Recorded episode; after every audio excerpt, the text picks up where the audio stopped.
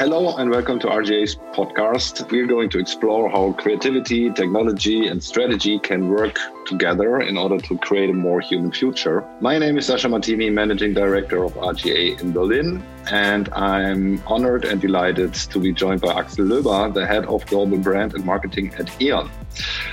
Axel joined E.ON in 2019. He's responsible for corporate branding and oversees the company's international marketing, insights, and customer experience activities. Prior to joining E.ON, Axel was head of corporate branding and strategic communication projects of global science and technology company Merck in Germany, the German Merck, and led the company's transformational rebranding in 2015. So, Axel, welcome to this podcast, and thanks a lot that you are doing this with me together today. Thanks a lot, Sascha. Thanks for having me. We are thrilled for you to share with our listeners E.ON's transformation journey from a classical utility company to an energy brand with a clear focus on smart power grids and customer solutions, driving the energy system transformation in Europe. What would you say how the perception from the customer side of the energy service industry has changed in the last couple of years? I would say that we should have a look uh, into the past of the of the energy companies. We come from a regulated environment, so in many instances, customers were seen and also treated as metering points. I always find this funny when I hear this, this story. So there was a depersonalization of the customer, if you will, and uh, that then resulted very often also um, in the customer's perception of an energy company. And I would say a lot of has changed with the regulation in the in the past years. Energy companies have discovered their heart and energy for the customers, and as has the customer perception. So customer perception has really improved. And uh, for me, that's kind of an interesting development. We very often have this discussion around what is the customer perception of a new digital business or what it is it in an incumbent business like we are. And I think there is a bit of a difference here between an incumbent company with a legacy business and a newly found digital company, a Spotify or Netflix of the world, where you can actually create something greenfield as opposed to uh, turning around a legacy business like like we do. So obviously our journey is a bit longer. We have a bit more baggage on our shoulders, also a bit more experience. But um, I think that's kind of an interesting journey. And I think many companies with these kind of legacy backgrounds have similar challenges. I know it from from insurance industry, also now that the car industry, for example, especially here in Germany, is in a big transformation. So energy, like many other industries, are in a transforming environment, and that is characterizing also our relationship with a customer, I would say. I think the the transformation of the customer from a meter, how did you call it, metering point? Metering point, yes. from a metering point to, to an actual human being. So I guess that, that also brings some challenges with you. So can you feel changed expectations of the customers towards you as a company? Are they yeah. are they more demanding than metering points, or are they in other ways different? Definitely, yes. And there definitely should be. And it's not only they, it's also me. I'm a customer as well of my own company. And I mean, we all know it from our daily life. We are used to interact with Alexa, uh, shop on, on Amazon, and so on and so forth. So, this kind of an experience obviously is now also translated into industries where you used to get just a bill from once a year, and that's that. And definitely this has changed. So if you have a, a, problem, and sometimes problems occur, that's no big surprise. People obviously, and rightly so, expect their problem to be resolved within seconds, within minutes, and immediately, and to their full satisfaction. So that is something where we invest a lot of work in. This is more for the energy, let's call it commodity energy. So, where you have your energy contract. But obviously, the energy industry is much more than that. Uh, we are now entering an era of, of smart energy, of more and more intelligent homes, smart homes. We are entering the era of e mobility. So the solutions we are working on are getting more and more complex. And obviously, that also changes then the interaction with the customer. Take a solar panel, for example. You could argue, well, that's just a bit of glass and technology on your roof. Actually, is a complicated thing to actually find the right one for you to have it get installed to having it um, serviced i mean this uh, thing is is operating for 20 25 30 years so you also expect quite reliable solution and also how you manage the energy production and consumption in your home. So things get get more and more complicated, and uh, this also requires from our end more expertise in this. Let's call them ecosystems in and around your home, which then needs a different level of customer experience, obviously. That means part of the transformation you have already started with E.ON is that you have tapped into completely new business fields, right? So you were just mentioning smart home solutions, sustainable energy solutions you're yeah, providing yeah. for for your clients, what means that you need a lot of completely new type of skill sets also in your company and of, of course a lot of higher complexities. How do you try to manage these complexities? So I think that's not a an increase of it's hard to say it in, in percentage, but I think it's an exponential growth of complexities compared to the to the legacy business times. So, do you have any advice how, how to manage this? A colleague once told me that retail is detail, uh, and I love that expression. So, it brings it down to the fact that there is no silver bullet. It's a lot of small steps and incremental changes you have to do, going through all the customer touch points you have, and really have a close eye on every detail um, my team and I, we are also working on that. It is super important that it starts actually with listening to the customer. Sometimes there is this disease in big corporations that the entire wisdom of the industry is uh, summoned in, in one building or these days in one Teams room. But if we are honest, the entire wisdom is also with the customer uh, who knows mostly uh, best uh, what he or she um, needs and wants. So, listening to our customers, listen to what their needs and wants are, and translating this into into actions and into a good customer experience is really key. And yes, complexity is is an important one for me, this was an interesting paradox when I joined E.ON almost two years ago. Energy for me, before I joined and before I thought about the energy sector, energy for me was the stuff that came out of the socket.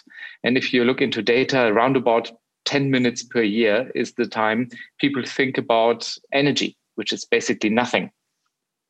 And at the same time, it is key to resolving one of our biggest societal megatrends, sustainability. And energy can be a pretty complex thing the production, the distribution, the usage of it, the managing of it. And I think that kind of complexity that is behind is a tremendous one. And obviously, we don't necessarily want our customer to feel that. And why should they? It's our job to manage that and to provide a solution that is easy, easy to use, easy to understand. Yeah, it's a bit like the infamous Don Draper once said, make it simple but significant. This also applies a bit to the energy industry. Would that also mean that you you have become more relevant to the customer than you have when you were in, in earlier times? So do you do you have the feeling they yeah. care more for how and from whom they are getting their energy? I believe we are in a in between phase for me, the beginning of the COVID crisis in the early 2020 was an interesting time. We saw a lot of messaging around, a lot of also marketing activities around from companies saying, We're here, we support you, and so on and so forth. I had a bit the feeling that this was a litmus test for brand purposes. Which brand is really relevant out there?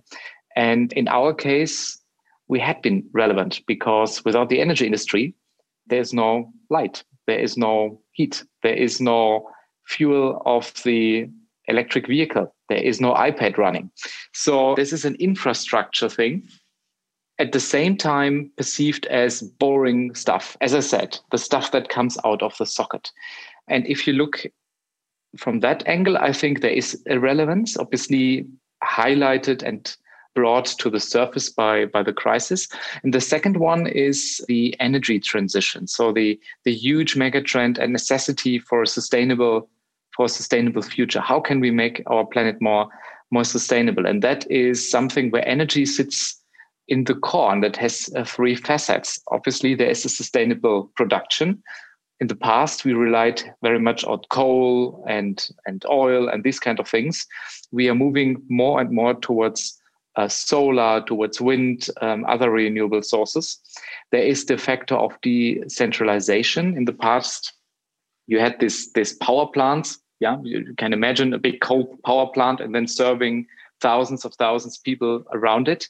Today, you have hundreds and thousands of little photovoltaic installations, or you have uh, wind parks or windmill here, windmill there.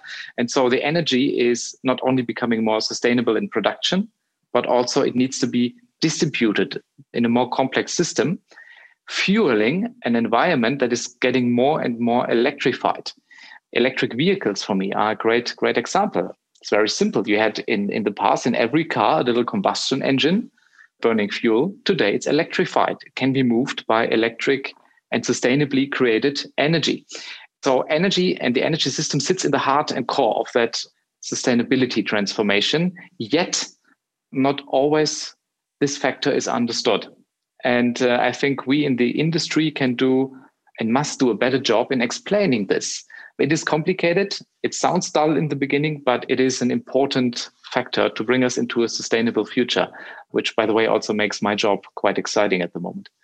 So that basically means that you as a company are one of the main contributors for, I would say, more sustainable and human future because um, your contribution is absolutely critical.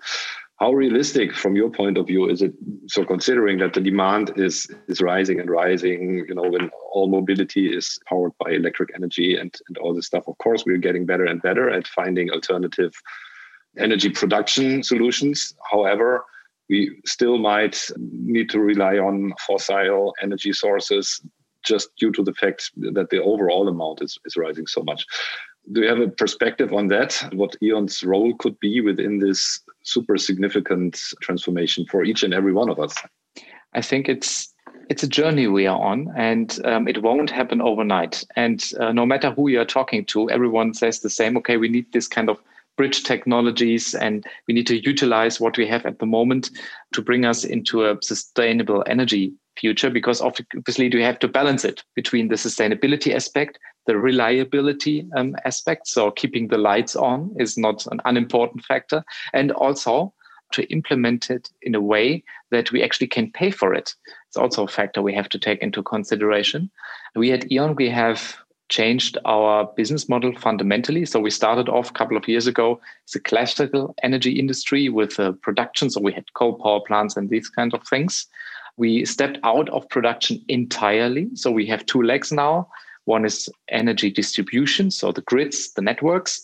And on the other hand, customer solutions. And the customer can be the person in a flat in a town, can be someone with a home, or can be a, a factory, a company, or entire city. And we see ourselves as the enabler, distributing energy and helping customers to consume it smartly. And I think the, the word smartly is an important one. We will need energy also in the future. The demand might shift, might develop. So the question is, how can we do it more smartly, more intelligently?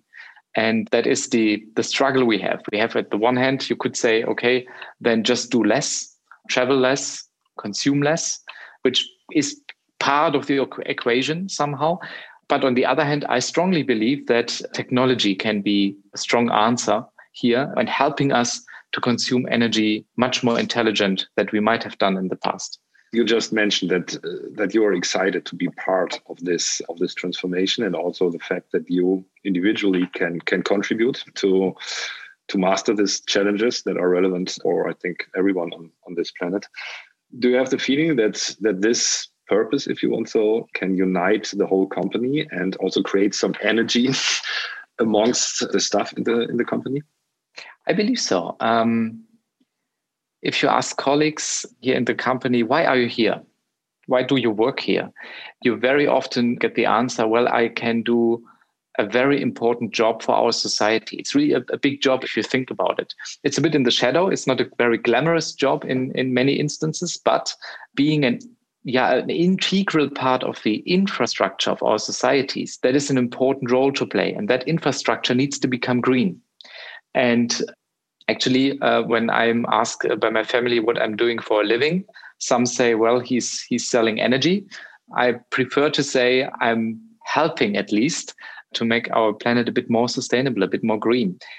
And that is really an exciting time to be in the energy industry right now because it's in the middle of this transformation and you see things changing. You see things shifting. I mean, in the UK, this is our second largest market. We were one of the biggest energy providers in the UK. We switched our entire customer base to renewable energy without any markup or something like that. So that is for me a really a moment of pride where we can say, yes, all these people who are trusting us are supported and delivered by us with sustainable energy. And that is um, for me a very good, actually makes me, it gives me a good feeling when leaving the office or the home office in the evening. Absolutely. I think that's super impressive. And I'm personally impressed to see how a company that was seen as a big part of the problem is mm-hmm. becoming more and more uh, part of the solution. actually, yeah. Um, yeah. I think this is uh, really impressive how this turnaround can actually work. I would like to come back to a question we were touching on a little bit earlier because we were just talking about the market in general, how it has changed.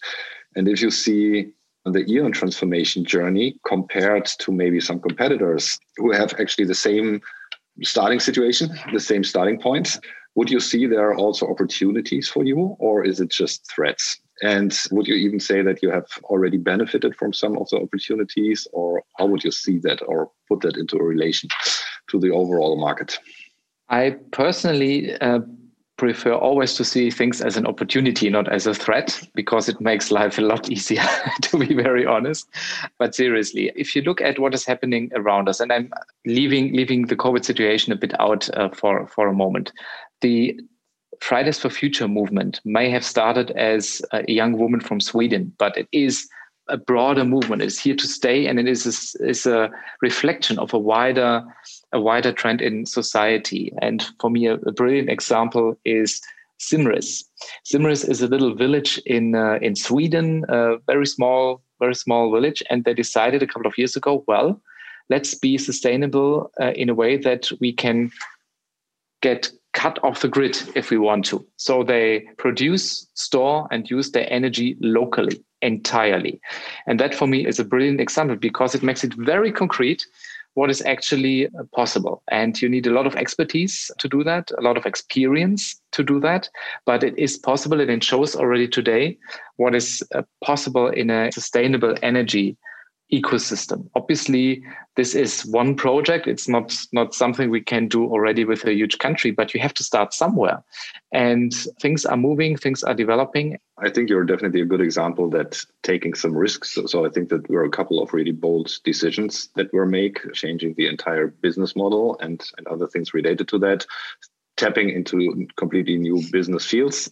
The other thing is how aware customers are of all these changes. Okay, one thing is uh, you mentioned it. Of course, you can do some campaign work just in order to make people aware of this. Another factor is also customer experience. So how it gets tangible for them. And I think we talked earlier about the increased amount of complexity. So the question is, do you have any tools in place or any brand guidance or other things in order to make sure that your messaging is clear, that your design system is is being able to be used on a huge variety of devices, but also in very, very different situations. So can either be a management system for your own energy production or just for a power customer, somebody who wants to see his latest bill or something. So are you dealing with things like that?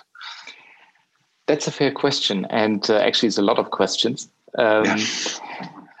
I would say one of the, the questions you asked was around uh, have people already understood in the case of E.ON that that something has changed or is changing? Definitely, we have to do some work here. Just to my earlier point, when you come with a bit of legacy, that's not easy. And yeah, you're absolutely right. To change perception, you need to do some marketing work, campaigns. We are doing that and you need to do a proper job in uh, getting the customer experience right. And the amount of touch points is tremendous. If you look at our uh, customer base also this is a broad variety. These are people who have an energy contract or people who run a factory or even people who are mayor of entire cities. So that is huge.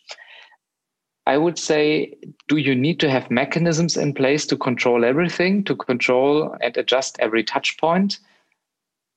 Well, the question is does it make sense to do that or to aim for that? I personally would prefer being very clear in about what do you want to stand for? What is your purpose? What is your reason to, to be here in the marketplace? What do you offer? What makes you different to your competitors? And above all, obviously, how do you solve a problem your customer might have? And if you have that clarity, then I believe the rest falls into the right into the right place because people in the company know generally know what they have to do and know what is best for their customers and their stakeholders. As long as everyone is clear about what what is your purpose and why you are here, the decisions will be made into the right direction that will add up in the end. And therefore, I think very often problems in the corporate world are tried to solve by a system or a tool or something like that. I personally believe mindset, culture, behavior, this is the the real key to move something something around. And for me personally, the starting point here is the brand. What is the brand all about?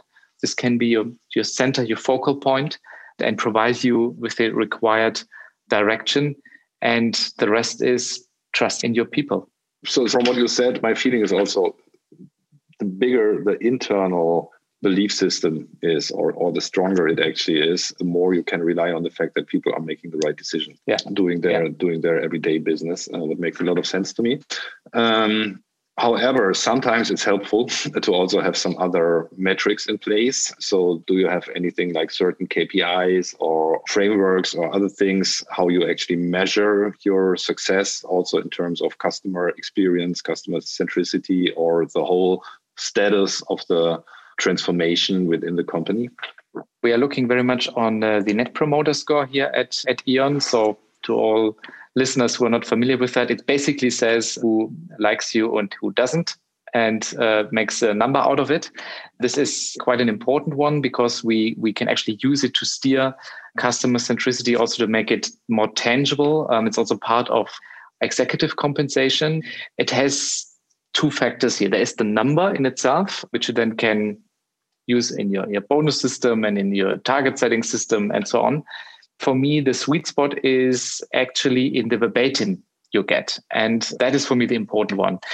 Listening to the customers, listening carefully, clustering that, that feedback you get, and really acting on it. And this is something I strongly believe in because it's the first step for a dialogue. If you want to deliver a great customer experience, obviously you need to know what a great customer experience is. And the only one who can tell you that is the customer. So it's, it's very simple.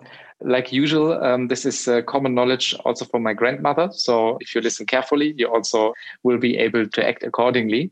So, and, and that is for us the important piece. Yes, there is a KPI framework around, but for me, the listening component with the qualitative answers, that is the goal we have. And uh, we are in the fortunate situation that we don't only have great customers, 50 million of those, but also we know who our customers are.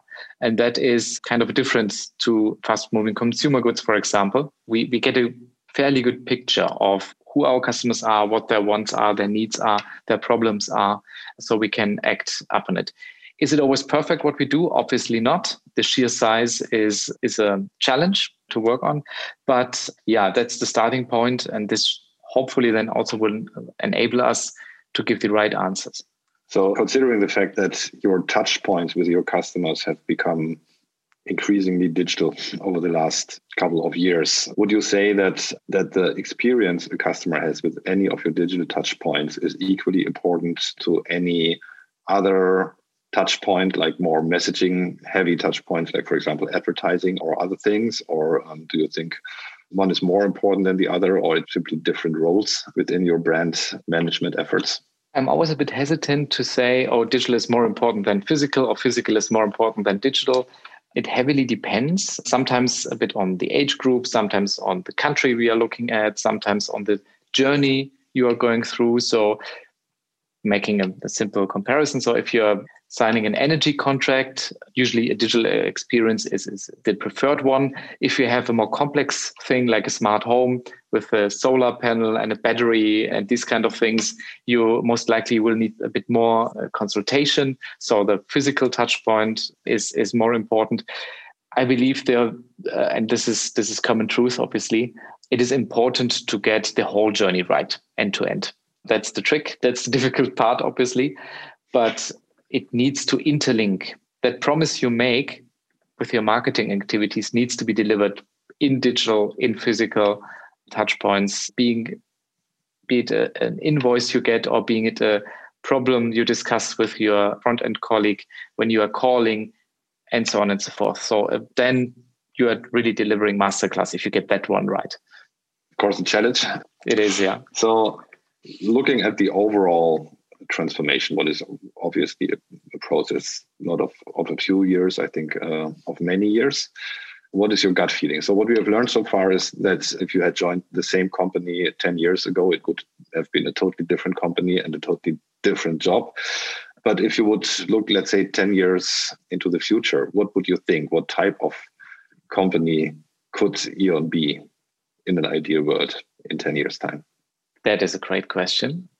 I believe there will still be a lot of copper cables around. So if you look at the energy network, in our case, more than 1.5 million kilometers of length. So that's quite a lot. That's still there. It is maybe managed differently. Today, we see it already uh, with uh, things like um, predictive maintenance, which for me is quite an interesting one because the one thing which must not happen if you have an energy network is an outage, so that people are sitting in the dark. If you can avoid that, for example, by predicting where you have to do your maintenance work with artificial intelligence, that is an important step going forward. There's a nice interlink also between the classical physical world and the digital world. The customer experience part of the business, I think, will transform. Um, more and more people have smart homes, have electric vehicles. That will transform definitely the business. I believe that uh, brand will be also in the future a very important asset, maybe even stronger. If you think about it, uh, if people say, well, Alexa, make me an energy contract, we better have an answer to that because I would prefer if uh, someone would say, Alexa, make me an E.ON energy contract. So this interaction between the different channels we have, the known and the not yet knowns, is an important one. And I believe you need to have a very strong brand to stay relevant in the marketplace. And that is an important task going forward for us. Right in the beginning, you were telling this really funny anecdote about uh, the metering points. Mm-hmm. So, in the meantime, you also mentioned the decentralized production of energy and that also means that a lot of your customers have actually become producers of energies mm-hmm. in the meantime. So I think the so-called prosumer is an important factor. So that also means that you are also going into a business partnership with a lot of your former clients or metering points who are now delivering energy actually to you and, and you're not producing it anymore. So you're more like a broker uh, for this energy and you're exchanging values directly with your clients? Does it change the whole understanding of B2B and B2C because you're actually both um, in relationship to your customers? I love that question because, um, and finally, I had a, a, business meeting earlier today where we almost discussed the same question. I don't believe in the separation between B2B and B2C. That is, um, please excuse my language, this is corporate blah blah. Um, for me, it's always about um, human to human. The context might be different, but in the end, it's um, it's a social contract you are negotiating with someone else, be it from a business person to a business person, or a business person to a private person, or in other contexts. And so I don't believe in this artificial separation here. And for me, it comes down to that promise you always make in this kind of a contract and how you act up in this promise. In the end, it's a matter of trust. Whatever context you may talk about, it's about the trust in the other part, the other person, the other company in yeah, in delivering on that promise made.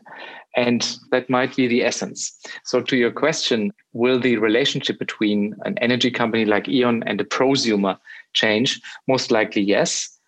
But does that change the contract we have? I don't think so, because beforehand, it might be a contract about I promise you to deliver energy.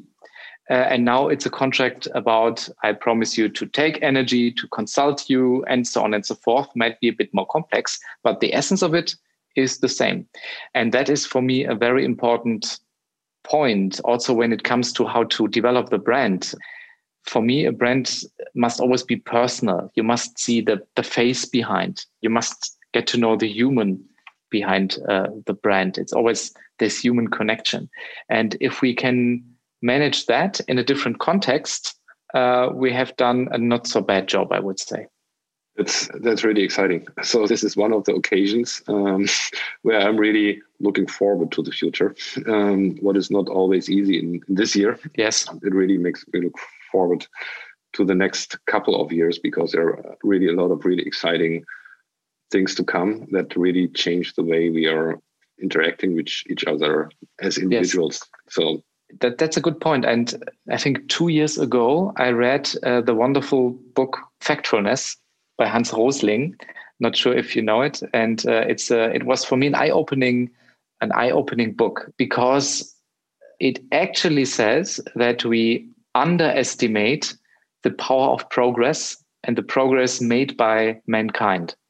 And uh, Hans Rosling also tries to prove that with data, publicly uh, available data. I can highly recommend reading the book. It's a couple of years old now, but I found it highly rewarding. And especially in a year like 2020, where the context may seem a bit dark. I mean, we're sitting now here, um, not in, in one room having a, a conversation, a direct conversation, but we have a screen in between us.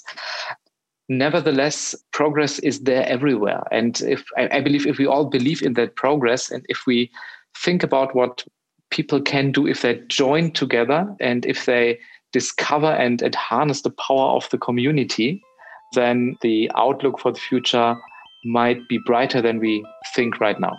Thank you very much, Axel. I think this is the perfect statement um, to provide some positive energy to the listeners to this podcast. I really enjoyed this conversation and thank you very much. Thank you very much, Sascha. It was a pleasure today. Thanks. Axel, this has been a fantastic chat. Thank you for joining me today. We wish the very best to all our listeners, your families, and colleagues, and thank you for all joining us on this podcast.